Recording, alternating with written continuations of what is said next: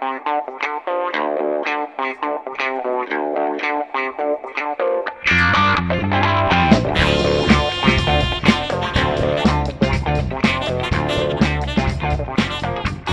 Szeretettel köszöntök mindenkit, ez itt a Mazgoof 2020 első adása. Én Máté vagyok. Én meg Péter. Viszonylag későn kezdődik ez a podcast szezon, ennek mindenféle technikai okai voltak, de most már itt vagyunk, tudjuk, hogy mindenki követelte a Mazgoofot. De Péter, te ebből mennyit érzékeltél, hiszen gyesen voltál végig.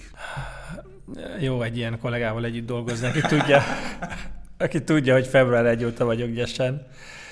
E, és azt kérdezett, hogy mi egyesen lenni, nehezebb, mint a szíriai polgárháborút elemezni. De fontosabb is. Persze fontosabb, amíg még lehet, úgyhogy még két hónapig hiányolni fogsz amíg eljössz podcastelni, addig nekem ez rendben van így. 2020 nagyon izgalmasan kezdődött, majdnem kitört a harmadik világháború. Mit szólsz? Meglepődtél, amikor nem, nem kaptad meg a besorozó leveledet? A harmadik világháborúra? Igen. E, nem lepődtem meg, azon lepődtem meg, hogy egyáltalán e, likvidálták e, ezt a Kassem Szolejmánit. Meg azon lepődtem meg utána tényleg, ahogy mondod, hogy mindenki harmadik világháborút kiáltott. Miért nem tört ki a harmadik világháború? Hát nem tudom, hogy ennek volt-e bármi esélye az elejétől kezdve fel, nem egy amerikai-iráni konfliktusban, ahol uh, ugye egy világháborúhoz kellnek szereplők, akik harcolnak egymással, és még hogyha egy amerikai-iráni háború is törne, aminekre azért elég kevés esély volt, hiszen egyik fél sem lehet biztos egy ilyen olyan győzelemben, amit, amit szeretne, ettől kezdve nagyon kicsi volt az esély, ki robbanjon egy háború, de még hogyha kis robbant volna, nem hiszem, hogy ezt a konfliktust választották volna azok, akik Amerika bukására vágynak, hogy megtámadják az Egyesült Államokat. Igazából inkább azt akarom kérdezni, kérdezni, hogy, hogy hogyan kezeled a, a stresszt, amikor arra kell válaszolnod századszor, és hogy kitöre a harmadik világháború. Nem, nem voltál ideges a harmadik ilyen kérdés felvetésnél? Én boldog vagyok, hogyha kérdeznek. Nem tűnt őszintének a válaszod, a nézők nem látják a szemedet és a mimikádat. Mai vendégünk Egeresi Zoltán, akivel Törökország líbiai kalandjairól fogunk beszélgetni, hiszen ez is elindult idén az események sodrában. Zoli, szervusz, ez az első alkalom, hogy itt vagy velünk a Mazgúfban, ugye? Nem, már voltam korábban is. De 2020-ban ez az első alkalom, hogy itt lehetek veletek, úgyhogy köszönöm a meghívást. Nagyon nagy boldogság számomra. Kezdjük azzal, úgy emlékszem, október, nem bocsánat, január másodika vagy harmadika, mindjárt az új év után volt, hogy a, hogy a török parlament jóvá hagyta ezt a beavatkozást, de addigra már lehetett hallani azt, hogy török repülőgépek elindulnak Líbia felé. Hogy kezdődött ez a katonai beavatkozás? Hát igazából még régebbre kell visszamenni, legalább 2019-re, de valójában fegyverszállítmányok már az utóbbi években folyamatosan érkeztek Líbiába Törökországból. És a Törökország, ami a légierőt illeti elsősorban drónokkal tüntette ki magát a harcokban egyébként elég jól szerepeltek a török drónok, nem csak a tudom, eh, Szíriában vagy a PKK ellenes dél-kelet-törökországi harcokban, hanem Líbiában is. És hát ezen kívül pedig más harci járműveket is küldtek a törökök, és ez egy folyamatos történet. Január másodikán a török parlament arról döntött, hogy csapatokat is fognak most már küldeni a eh, Tripoliba, úgyhogy ezeknek el, is kezdték, úgyhogy már egyelőre nem egy jelentős eh, török kontingens állomásozik az országba, de ez egy folyamatosan bővül. Ráadásul török nevezzük úgy segédcsapatokat is bevetnek, ugye főleg Szíriából átdobott különböző milíciákat, akiket jóval nagyobb számban és hát sokkal jobban bevetnek ott a harcokon, mint a törökök, a török katonákat, akiket ott a frontvonalak mögött meghúzzák magukat. Nagyon jó, hogy szóba hoztad a szíriai önkénteseket. A tavalyi év vége az egy nagyon érdekes fejlemény volt Líbiában, mert két oldalon ugye a Haftar erőknek, tehát az ellenzéknek, azt hiszem az Egyesült Arab Emírségek adott drónokat, Tripolinak a kormányerőknek, meg Törökország, és aztán ezek egymás bázisait rakétázták meg. Az volt ebbe a különleges, ugye, hogy ezek felfegyverzett drónok voltak, és emlékszem, hogy egy, egy ukrán fegyverszállító repülőgépet kilőttek, ami ott elég nagyot éget. Egy, egy nálam okosabb ismerősöm azt mondta egyébként, no. hogy vannak ilyenek. Azt kérdezte tőlem ilyen lakonikusan, hogy jó, de ki vezeti, ki irányítja ezeket a török drónokat onnan Tripoliból, és nyilván azt az a válasz, hogy, hogy azért ezek a, ezt, ezt török pilóták, tehát ezek, ennek török kezelő személyzete van, akik ezek szerint már ott vannak akkor, amióta a drónok ott vannak, vagy szemben ezekkel a páncéljármű, páncélozott járművekkel, amiket csak oda kell adni a idézőjelbe a felkelőknek, ugye ezek a drónok csak török idézőjelbe pilótákkal tudnak repülni, és ezek ott vannak Tripoliba. Igen, mivel tudom, ott vannak, úgyhogy um, ezeket nem tudják bevetni a különböző frontokon. Én most már egyébként jelentősen nő a török katonai kontingens, ami ott állomásodik az országba, ugye, teljes felhatalmazással. És az más kérdés, hogy ezek meg tudják-e változtatni az eddig erőviszonyokat. Ugye, hogyha térképre néztünk az előző hetekben, hónapokban, akkor azt láthattuk, hogy ugye kelet-Líbiából folyamatosan erősödik a Haftar féle sereg, egyre nagyobb területeket foglalnak el, különböző városokat is elfoglaltak az utóbbi hónapokban, hetekben, és most már Tripolit közvetlen közelről bombázzák, úgyhogy meg lehet tenni a téteket, hogy a hivatalos Törökország által is, és nemzetközi közélmény által is elismert líbiai kormány meddig marad hatalmon, de a törökök most úgy tűnik, hogy mindent megtesznek, még akkor is, hogyha ez egy, egy izgalmas játék, hiszen a líbiai konfliktus az szépen belesimul egy jóval nagyobb regionális szövetségi proxy háborúba, ahol ugye a kormányt támogatja a Törökország, bizonyos európai hatalmak, főleg Olaszország, akit ki lehet emelni, németek valamilyen szinten, és ezzel szemben pedig ott van a, ugye a háttárféle felkelő társaság, akiket nagy erőkkel támogat Egyiptom, más arab öbölmenti államok, Franciaország is úgy tűnik, hogy velük paktálna, és hát ebben a helyzetben ugye ez egy sokkal izgalmasabb történet, arra is beszél, hogy Oroszországnak bizonyos csapatai szintén Haftar támogatják. Az más kérdés, hogy Oroszországnak azért nincsenek annyira közvetlen érdekei Líbiában, mint mondjuk Szíriában, úgyhogy itt valószínűleg nem lesz egy olyan szintű török-orosz konfrontáció, mint amit Szíriában láthatunk, vagy ami föllángolt az utóbbi hetekben, hiszen ott folyamatosan zajlik Idlibnek a elfoglalása orosz-szíriai erők által. Én azt mondom, hogy lépjünk egyet vissza, és uh, ugye már találtál ilyen szövetségi rendszerek közötti vetélkedésre. Mi az oka annak, hogy Törökországot érdekli Líbia? Egy nálamnál okosabb Facebook ismerősöm szerint a török neo-oszmán ambíciók újraéledéséről van szó. Igen, ezt a török neoszmanizmust, főleg a külpolitikára használva ezt, ezt, ezt legalább 10-10 pár éve mondogatja mindenki, és nagyon meggyőző fogalomnak tűnik, hogyha a törökök valahol aktívak, különösen be akkor nevezzük úgy a poszt-oszmán térségben. Úgyhogy ez a Törökországot körbevevő régiók, akkor akkor farkas kiáltanak, hogy Törökország igen visszajön, meg újabb birodalmat épít, amit egyébként egy kicsit túlzónak értenek. Az való igaz, hogy a törökök sokkal aktívabbak lettek olyan régiókban, főleg a közel-keleten, ahol mondjuk tradicionálisan ebben a régebbi atatürki külpolitikában ami nem fér be nekik. De hogyha jobban megnézzük, hogy, hogy a török külpolitika hogyan alakult mondjuk a hidegháború alatt, akkor azért lehet látni, hogy a, voltak olyan időszakok, amikor diversifikáltak és próbáltak bemenni, még akkor is, ha nem ilyen látványosan. Egy biztos, az elmúlt tíz évben a közel-kelet a szokásosnál is instabilabb lett, jóval több háború és bukott állam van ezekben a, régió, ebben a régiókban, ami nyilván egy részről felkérés keringőre. Ami pedig Líbiát illeti, a törökök évtizedek óta ott vannak, nem is katonailag, de gazdaságilag is iszonyatosan fontos ország volt a török építőiparnak, még Kadafi idején is, és amikor kirobbantott az arab tavasz, akkor 10-15 ezer török munkás kellett kimenekíteni a törököknek. Úgyhogy komoly, több milliárdos gazdasági érdekek vannak a törököknek ott, amit szeretnének majd, hogyha egyszer lezárul a konfliktus az országban, akkor ezt megkapni, bővíteni, és hát úgy tűnik, hogy ha abban az esetben, hogyha ez a nemzetközileg elismert Tripoliban lévő kormány győz, akkor nagyon jó lesz a törököknek a pozíciója. Viszont nem csak ezekről a gazdasági érdekekről szól ez a történet, hanem ugye egy jóval nagyobb geopolitikai kontextusa is van, ez pedig a földközi tenger keleti medencéje, amelyben ugye az utóbbi cirka tíz év folyamán óriási gázmezőket tártak föl, szinte mindenhol. Tehát Egyiptomban, Egyiptom előterében, Izraelben, Cipruson, itt most főleg a görög ciprióta szigetrésznek a tól délre elterülő vidékekre gondolok, ami ugye rögtön több problémát is fölvet. Egyrészt az, hogy a törökök is szeretnének találni, hiszen iszonyatosan energiaéhes ország, és nincsenek nekik se kőolajuk, se földgázuk, mármint úgy értelmezhető mennyiségben. És egy kicsit frusztráló, hogy gyakorlatilag az összes szomszédjuknál óriási kész részletek vannak náluk meg szinte még semmi.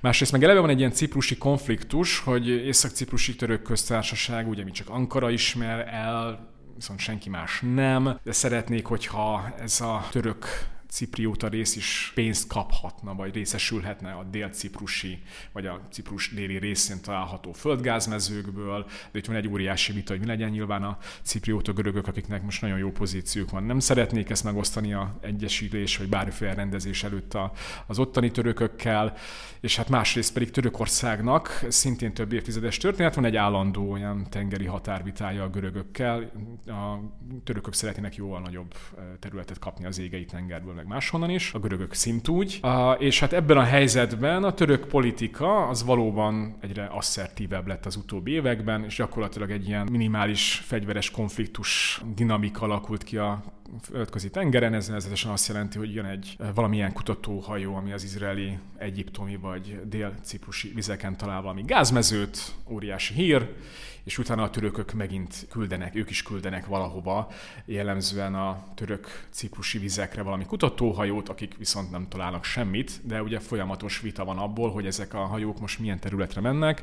A görögök vagy a ciprióta görögök azt mondják, hogy az ő vizeiket zavarják, amire a törökök úgy tűnik, hogy egyre erőszakosabban, egyre erőteljesebben válaszolnak, és ebben a helyzetben jött az a nagyon fontos döntés, illetve hát nem csak döntés, hanem egyezmény, amit a Tripoliban lévő kormány kormányjal kötöttek meg még tavaly novemberben, amely ugye alapvetően két dologról szólt, egyrészt egy katona együttműködésről, másrészt pedig egy közös tengeri határról, ami gyakorlatilag hát a Kréta és a Ciprus körüli vizeknek a jelentős részét, amely eddig vagy ciprusi, vagy körök alatt volt, az szépen törökké tette, és hát ezzel elég alaposan akadályozza bármilyen szintű izraeli, egyiptomi vagy dél-ciprióta gázszállítást majd Európa felé, ugye ami egy ongoing project, és 2025-re egy gázvezetéket terveznek itt a, ebből a régióból Olaszország felé. Na most a törökök ezeket a területeket próbálják amennyire lehet bevédeni, és hát most egyelőre még jó a pozíciójuk, aztán meglátjuk, hogy hová fog ez fajulni, de ebben a helyzetben, ebben a régióból egyedül csak líbiai, ez a líbiai kormány maradt lehetséges szövetséges, Ugye az utóbbi 10-15 év kemény külpolitikai törekvésének köszönhetően mind Egyiptommal sikerült összeveszni, mind Izraellel sikerült összeveszni, hát a dél-ciprióta görögökkel már évtizedek óta rossz a viszony, és a görögökkel sem túl jó, még annak ellenére is, hogy NATO szövetségesek. Aki figyeli a libiai eseményeket, azoknak lehet egy kis flashbackje ezben a két blokk közötti szembeállásban, az úgynevezett arab tavasz évei során is volt ugye egy hasonló kötélhúzás, ami akkor még úgy tűnt, hogy kevésbé erről a geopolitikai gaz gazdaság földrajzi vetelkedésről szólt, hanem akkor inkább a mérsékelt iszlamista erők támogatásáról, akik azért, mint hogyha most is ugye fölsejlenének a központi kormányzat mögött álló csoportok egyikeként. Mit gondolsz ennek az egész muszlim testvériséghez kötődő hálózatnak, mekkora szerepe van ebben a konfliktusban, illetve ennek a támogatás mekkora szerepet játszik ebben a konfliktusban, már csak azért is, mert Haftárnak, ugye aki, aki, aki a központi kormány szemben határozza meg magát, ő neki az iszlám, iszlám iszlamista erők elleni harc az egy nagyon fontos identitás képzője, és hát akiket látunk mögötte, Egyiptom, Szaudarábia, említségek, számukra is ez egy nagyon fontos szempont. És hát nyilvánvalóan ez is egy szerepet játszik, most ugye erre egy nagyon jó százalékot kellene mondanom, amit ami 33 százalék, hogy valami konkrétabb legyek. Viszont hát nyilvánvalóan a török közel-keleti külpolitika, főleg az arab tavasz idején, vagy annak kapcsán azért az elég erőteljesen arra épült, ahol lehet a muszlim testvériséget erősítsék meg, és őket hozzák pozícióba. Ugye Egyiptomban ez, ez sikerült, és nyilván nem csak a törökökön múlott, de az biztos, hogy amikor oda kerültek, akkor, akkor nagyon jó volt a viszony. Ugye ez a politika megjelent Szíriában is, illetve valamilyen szinten Líbiában is. Az más kérdés, hogy ezek az erők legtöbb helyen vereséget szenvedtek, és ahogy említettem, most sem áll túl jól a szén használjuk Líbiában, nem majd meglátjuk, mi lesz a vége. Ugye minél több török segédcsapat és, és török erő jelenik meg, annál biztosabb lesz ennek a kormánynak a, a pozíciója. De ugye Egyiptom az egyértelmű vereség volt, és úgy tűnik, hogy Szíria megint vereség. Ugye a különböző Törökország által támogatott frakciók azok nagyon kis területre szorultak vissza, és eleve az is problémás, hogy most éppen kit lehet támogatni, és kit nagyon nem kéne támogatnia, ugye főleg Idlib kapcsán. De hát meglátjuk, hogy ez a politika hova megy. Attól függően, és lehet prognosztizálni, hogy esetleg lesz egy újabb arab tavasz hullám, amit már tavaly év végén, vagy ennek az év elején többen elkezdtek pedzegetni, hogy megint ezek az erők hova juthatnak. Ugye ez rengeteg kérdést fölvet, és én most nem tudom megmondani erre a választ, majd talán egy következő podcastban. De a lényeg az, hogy Törökország ezt a vonulatot igyekszik mindenhol erősíteni, és, és részben egy Törökországban egy muszlim testvériség safe haven alakult ki, tehát Törökország nagyon sok arabot befogadott Egyiptomból, Szíriából és más országokból. Először el kell felejtenünk, hogy itt voltál, hogy meg tudjunk hívni majd a legközelebb. De azt akartam kérdezni, hogy a, a olvastam, nem tudom, ez a török sajtóban meg lejötte, hogy orosz részről is vannak olyan tervek, hogy Szíriából visznek át önkénteseket Líbiába. Ez nem tudom, ezt, ezt látta de vagy olvasta, de az ilyen orosz, orosz-szíriai sajtóban felmerült az, hogy részben a, a török példát másolva a kormányzati területekről is toborozzanak önkénteseket, hogy aztán őket is bevessék a libiai konfliktusban, és ugye ez nyilván abban a kontextusban jött el, hogy ott nem csak Szíriában harcolnak egymás ellen szíriaiak egyfajta testvérháborúként, hanem, hanem, hanem Líbiában is. Nekem nagyon érdekesek ezek a, a stratégiák, ahogy szíriaiakat átcsoportosítanak Líbiába. Ugye ezt a best practice-t ezt az iszlám állam kezdte az elmúlt években, csak hozzáteszem zárójában. Nagyon, nagyon érdekes párhuzam. Köszönöm szépen.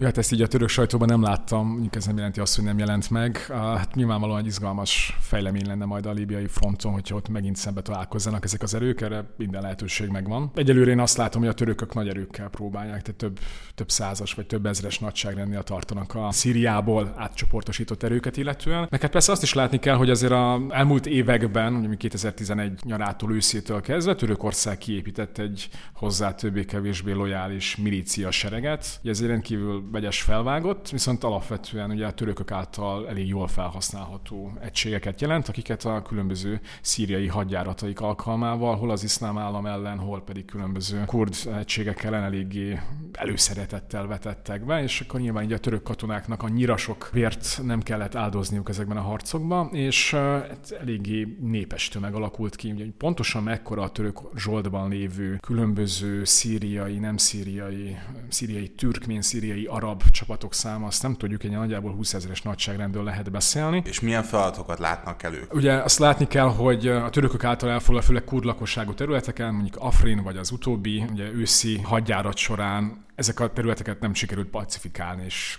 állandó a kurd felkelés, állandó támadások vannak katonai célpontok ellen.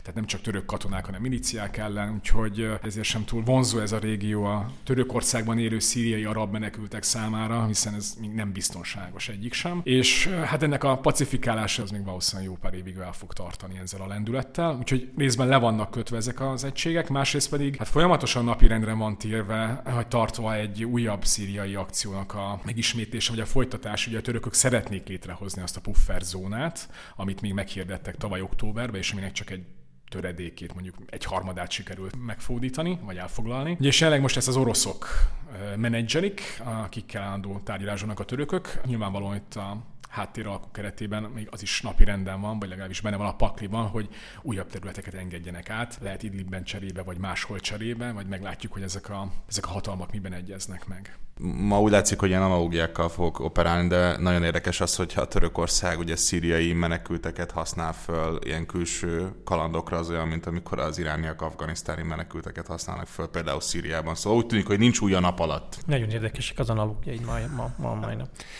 Még szeretnék erre a, a török-orosz kapcsolatokra visszatérni. Ugye egyrészt látjuk ezt a, a Líbiában is, ellentétes oldalon állnak, Szíriában is egy ellentétes oldalon állnak. És ha jól emlékszem, valamikor január végén volt Moszkvában egy ilyen magas szintű találkozó, ahol a török külügyminiszter, az orosz külügyminiszterrel, meg talán a védelmi miniszterek is ott voltak, próbálták Haftar és a Saraj kormányfőt megbékíteni valahogy, ami, ami ugye egy viszonylagos kudarccal zárult, miután Haftar nem volt hajlandó kompromisszumokra, és aztán ezt követte Berlinben egy, egy nemzetközi csúcs, ahol mindenki megígérte, hogy, hogy nem támogatják tovább egyik oldalt, se betartják az ENSZ embargót, ami aztán néhány napon belül szintén megdőlt, hogy, hogy hogyan látod, igazából a török-orosz kapcsolatokra vagyok kíváncsi, ami talán nem is Líbia miatt, hanem amit említettél Idlibben, az ott folyó harcok miatt egyre feszültebb. Ugye meghaltak orosz katonák, Törökország pár nap ezelőtt lelőtt egy, egy, egy szíriai helikoptert, amire talán még nem volt példa. Van egy szíriai offenzíva, ugye Idlib város felé most már, ahova állítólag Törökország rendkívüli mennyiségű haditechnikai eszközt, katonát, saját katonát és milicistát telepített be, és úgy tűnik, mintha, mintha Törökország meg akarná akadályozni, hogy, hogy a szír-orosz offenzíva ezt az utolsó nagyvárost a maga, nem tudom én, egy-két milliós lakosságával elfoglalja. Hogy itt hogy látod a, a, így a, ezeknek a konfliktusoknak a tükrébe a török-orosz kapcsolatoknak a, a közeljövőjét? Hát mindenféleképpen konfliktusos lesz, konfliktusosabb, mint most, mert ja, alapvetően egyébként, hogyha az orosz-török kapcsolatokat akarjuk értelmezni, ezt egy ilyen pragmatikus együttműködésre, együttműködésként lehet leírni. Tehát ez nem egy baráti viszony, nem stratégiai szövetségesek, nem szeretik egymást. Hogyha megkérdezzük akár melyik törököt, valószínűleg valószínűleg az oroszok is megerősítik. Az elmúlt két-háromszáz évben folyamatos vetélkedés volt az orosz cári birodalom meg a oszmán birodalom között. Nyilván ez majd 1923 után ez átalakult, de alapvetően nem túl baráti a két, két állam közötti viszony. Nyilván a közös határ megszűnése pozitívan befolyásolta ezt, és rengeteg területen elkezdődött az együttműködés a 90-es évektől 2000-es évek folyamán, főleg az energetikában. Ugye egyébként nem olyan régen volt eh, Putyin Törökországban, ahol a török áramlatot megnyitották, tehát ez a legnagyobb konfliktusok ellenére, vagy azok mellett is ez az együttműködés azért alapvetően eh, megvan és, és, és intakt maradt. Problémák viszont azok, azok megmaradnak, tehát mondjuk Ukrajna kapcsán is, akkor éppen ne Szíriát mondja. Tökéletesen más a két országnak az álláspontja. Nem olyan régen volt eh, Erdogan Ukrajnába, ahol nagyon szépen kiállt az ukrán barátai mellett. Ezt Moszkvában nem vették túl jó néven. Vagy ott van például a kaukázusi eh, érdekellentétek, ugye Törökország nagyon támogatja Azerbajdzsánt, ugye Örményországot pedig Oroszország. Ezen a téren sincsen előrelépés vagy változás, és nem is várható a közeljövőbe, és hát nyilván mondjuk Oroszország sem annyira tapsikolt Törökországnak a földközi tengeri tevékenységét illetően, habár az valahol orosz érdek is, hogy amennyire lehet akadályozzák, hogy ez az izrael-egyiptomi vagy ciprusi gáz belépjen az európai piacra. Tehát itt azért ez egy fokkal összetettebb történet, de szintén nem azt mondhatjuk, hogy ilyen stratégiai szövetségesek lennének.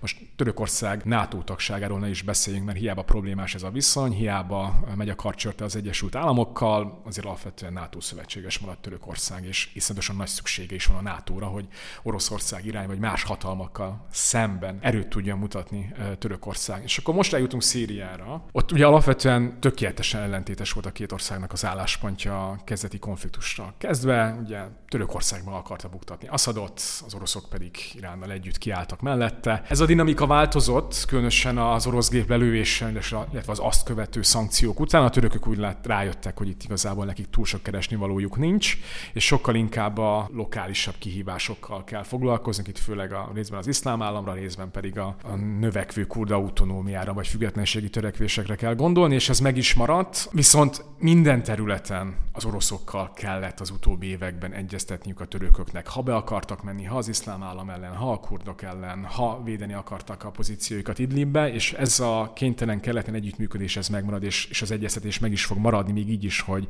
most már a utóbbi bő egy évben a szíriai rezsim és az orosz uh, szövetségeseknek a legfontosabb célja Idlib tartománynak az elfoglalás folyamatos leszalámizása, amit a törökök folyamatosan kritizálnak, akadályoznak, ugye ők megkapták feladatként, hogy ezt a területet valahogy pacifikálják, még évekkel ezelőtt. Uh, ez nem sikerült, sőt, uh, elég problémás dzsihadista csoportok terítették hatalmukba a területnek a döntő részét, és hát ugye ezeket próbálnák kifüstölni és felszámolni a szíriai rezsim és a, az orosz támogatás. A törökök nem nagyon tudnak ezzel mit tenni, hiszen nem akarnak konfrontálódni olyan szinten, viszont azt látjuk, hogy növekszik a, a menekült nyomás a török határa. Ugye eleve Idlibben, ebbe az egész tart kelet-alepói tartományban egy-két millió ember élt már a háború előtt, most további több százezer ember menekült oda, és most ezeket folyamatosan nyomja az, az offenzíva délről északra a török határnak, ahol egyébként egy három méter magas betonfal várja őket, és a törökök nagyon nem akarják őket beengedni, hát majd valószínűleg Afrin és egyéb már korábban elfoglalt terület területek felé fogják őket irányítani, de ez akkor is problémás, hogy a törökök folyamatosan arról beszélnek, hogy micsoda gyilkosságok, népírtás történik Idlibben, és hogy ezzel valamit kellene tenni nemzetközi szinten. Viszont a feladat az rájuk marad, de amit eddig lehetett látni, hogy különböző ellenőrző pontok egész pontosan egy tucatot hoztak létre a törökök. Ezeknek egy részét szépen az offenzíva idején, tehát a tavaly nyár óta körbezárták a szíriai erők, ők ott a török katonák hogy próbálnak túlélni, és a maradék pedig várja, hogy mikor fogják majd őket is körbeölelni. Most ezeket megpróbálják megerősíteni, a törökök nem olyan régen jelentették be, hogy 5000 katonát fognak küldeni ebbe a tartományba, és hát meglátjuk, hogy ez hogyan fog majd kinézni a gyakorlatba, illetve azt is belengedték, hogy akkor majd ott próbálják pacifikálni a újfent a veszélyes dzsihadista elemeket, akire hivatkozva zajlik ez a szíriai meg az orosz offenzíva. Meglátjuk, hogy ezt mennyire fogják tudni megtenni tenni. Van egy olyan sanda gyanúm, hogy Damaszkuszban és Moszkvában ezt nem fogják elfogadni, és ez az offenzíva folytatódni fog, legfeljebb valamilyen szinten lelassul, vagy marad egy nagyon vékonyka határsáv a török betonfalnak a tövében, ahol akár több százezer ember vagy milliós nagyságrendben tudnak majd ott hát valahogy túlélni, és hát nyilvánvalóan ezt is jellemzően Törökország fogja majd finanszírozni, ahogy, ahogy az előző években is. Nekem úgy tűnik a, a mostani harcokból, hogy Idlib város meg akarja tartani egy Törökország ami az egy nagyobb falat, mint a határmenti sáv. Te szerinted megtartják Idlibet? Hát most így lehetne fogadni, hogy akkor sikerül nekik vagy sem. Szerintem nem fog sikerülni, de majd pár hónap múlva újra elbeszélgetünk, hogy mit hozott a sors. Szerintem azt, azt, azt fel fogják adni elő vagy utóbb. Végül egy utolsó kérdésem menne, ami Európával kapcsolatos. A podcastünk visszatérő témája az európai külös biztonságpolitika szidása. Azt lehet látni, hogy az Európai Unió Líbiában és Szíriában is eléggé az események mögött kullog. Ugye itt az elmúlt napokban Idlibben ami majdnem 900 ezer embernek kellett menekülni a török határ felé, amit ugye nem szeretnénk, de nem csinálunk semmit. Líbiában, ami az európai biztonság számára nagyon fontos elhelyezkedési ország, ott sem nagyon tudjuk ilyen pillanatban befolyásolni az eseményeket. Mit gondol Zoli, mit kéne Európának csinálnia ebben a két konfliktusban? Mi, mi lenne az, az egy tanács, amit adnál az európai vezetőknek? Hát ez egy zseniális kérdés. Kicsit irányított válaszsal. Nos, hát nem tudom, első válaszom az lenne, hogy akkor hozzanak létre egy egységes európai külpolitikát, és akkor, akkor lehet aktívkodni. De mondjuk egy tök jó példa Líbia, ahol egyébként nem, igazából nem látok egy közös európai álláspontot, mert egyik nagyhatalom azt támogatja az egyik részt, a másik nagyhatalom inkább egy, egy másik társaság felé húzódik, úgyhogy innentől kezdve ez, ez az egész egy problémás történet. Tehát ezen túlmenően pedig, hogyha már megvan alkotva az egységes európai külpolitika, már amennyiben ez lehetséges, akkor pedig kapacitásokat kellene belerakni. Viszont ami egyébként Törökországot illeti, meg a menekült kérdés, itt igazából legalábbis egyelőre úgy tűnik, hogy az Európai Unió megoldotta a házi feladatot a törökökkel, vagy pontosabban a törökökkel végezteti el a házi feladatot. 2016 óta lényegében áll szilárdan a menekültügyi nyilatkozat, és lényegesen csökkent, és azóta sem nőtt látványosan a szíriai vagy afgán vagy bármilyen más menekülteknek a Törökországból az égei szigetekre történő áramlása. Nyilván nem szűnt meg,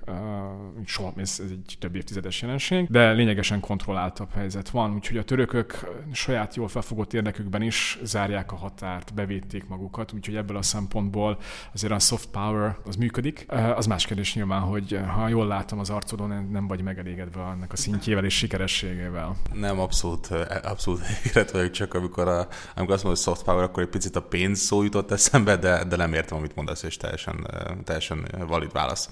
Zoli, köszönjük, hogy itt voltál velünk. Egyébként közben megnéztem, és mindkettőnek igaza volt. Mazgúvban még nem voltál. A Kilátása a hegyről című podcast sorozatban voltál. Ugyanilyen felállásban, és még egy kutatóval kiegészülve, szóval a kettő teljesen más. Tehát a két podcast az összehasonlíthatatlan egymással. Péter, mit szólsz ez az eredményhez? Ez egy fantasztikus kompromisszum volt a részedről, ahogy feloldottad ezt az ellentétet. Zoli, köszönjük, hogy itt voltál. Várunk máskor is szeretettel, például a török EU-s menekültügyi kvótánkvót megállapodás negyedik évfordulóján. Mit szólsz? Számíthatok rá, mit leszek. Sziasztok! Sziasztok! حبيبي يا عيني يا عيني ليلي سهر يا عيني من حولين حبيبي يا عيني يا عيني ليلي سهر يا عيني من حولين والله اشتدنا انفردنا والله اشتدنا